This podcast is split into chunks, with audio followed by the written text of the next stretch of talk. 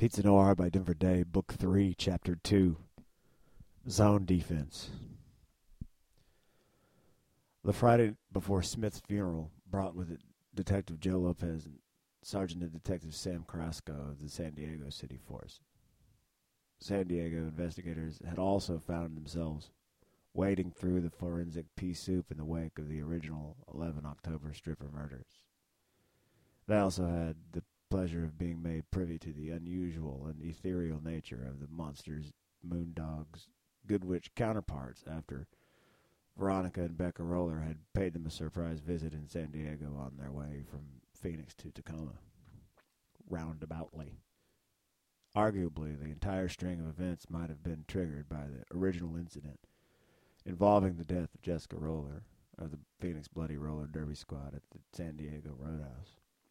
Her surviving sisters certainly seemed to think it was important enough to reciprocate with a visit to downtown San Diego.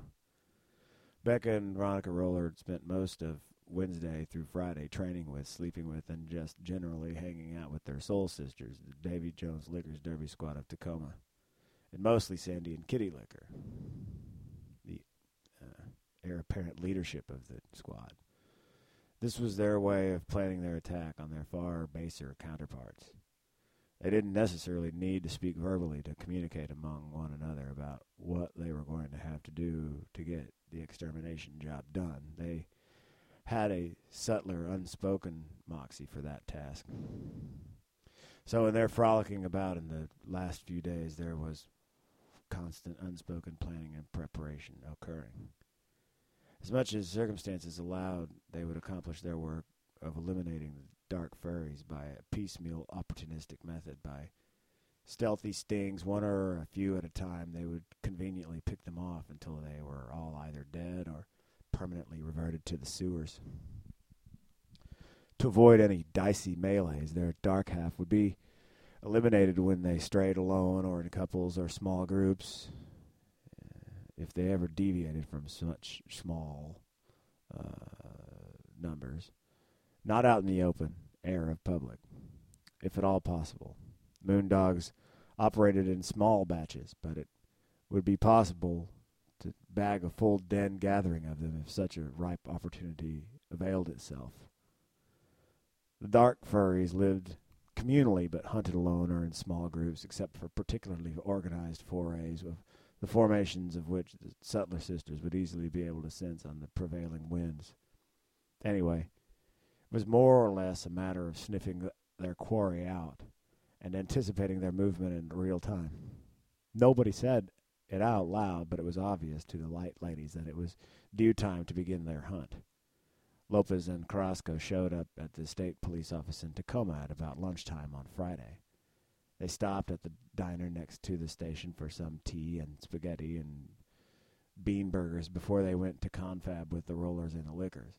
During lunch, they compared notes about their experiences and finding out about their enchanting experiences with the evil wolf lady's better halves.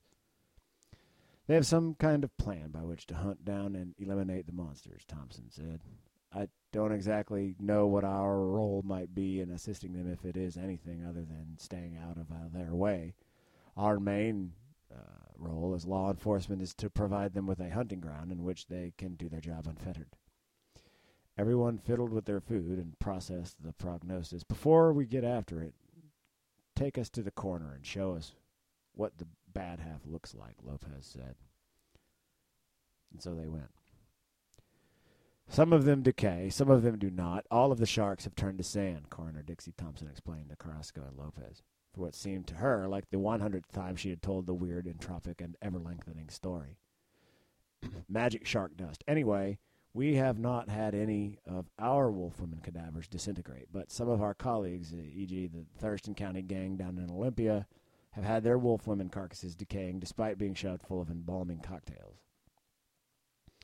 She showed them her ex-husband's demised suspects, Lewis Ho and Carrie Anders, who were killed during a three-way sex act with a werewolf which had previously been a dead hooker whom Ho and Anders had initially been suspecting of murdering. On October 11th, she showed them the late convenience store clerk Louis Cheng and the monsters who had died with him. She showed them The dust that had once been the land-going sharks now known to sometimes accompany the furry monsters in their dirty work. Early that evening, Carrasco, Lopez, and Thompson drove over to Sandy and Kitty Liquor's apartment. The investigators were plainly giddy, almost like schoolboys, in anticipation of seeing the mysterious and sexy, deity-like walking tarot deck, which who they once had thought to be just regular women, or rather who until very recently were apparently just regular women, but no longer. The door to Sandy's apartment was already open by several inches when Thompson knocked, and they heard a woman's voice sing out, Come on in, guys. Veronica and Becca were half asleep in their underwear, tangled in blankets on one of the den couches, women after his own habits, Thompson thought, but they were of course far prettier than prettier than any of their detective friends. The shower running was audible from the bedroom, out of which walked Kitty as the boys came in. She waved them toward the couch and brought them all piping hot uh, tea and flesh-colored breast-shaped breast-shaped earthenware mugs. Nice ceramics, ma'am. Carrasco interjected, peering through his mustache at the black toddy. While their host was up and at it, the semi-snoozing rollers ordered more also, tea, which Kitty happily indulged before she joined the crowded couch. Shortly, they heard the shower stop, and about two minutes later, Sandy emerged neat as a pin and clean as a whistle, whistle, in jeans and a T-shirt. She was all cotton. Hello, boys, she smiled, sitting down by Veronica. Ready to go hunting tonight. Carrasco and Lopez sipped their tea, and from time to time they were also politely drinking up the fleshy and abundant view of the uh, rollers. We will need your passive assistance in the following sense, Sandy continued, insofar as you're granting us the flexibility we need to operate in public right of way. We will be hunting them by instinct, by the wind you can travel with us, negotiating us around any unexpected roadblocks, secularly speaking, acting as our attaches, allowing us to move about unobstructed. Lopez and Carrasco at this point had to rely more on sheer faith in entrusting such a significant degree of confidence and authority in a bunch of strange and dubious women, new to this local situation as they were. But they were inclined to play ball because they had already heard plenty of eyewitness accounts from well-regarded sources that supported giving the benefit of the doubt to the better half of the phenomenon.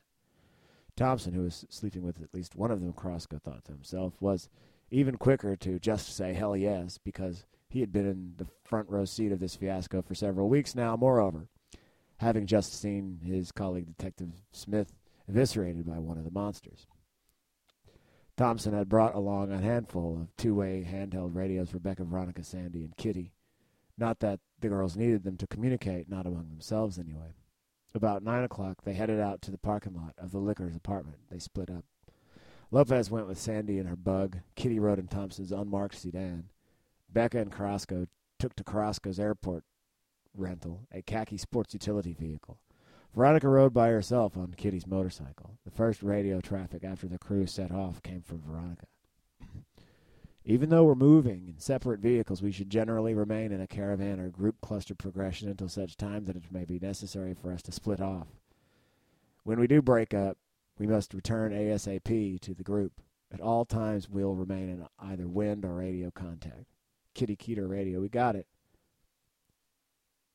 But first things first let's grab a taco, which they all did at the next taco stand they saw, where they were served by a parking lot waitress on roller skates. Only then, post tacos, did it become truly time to get down to business.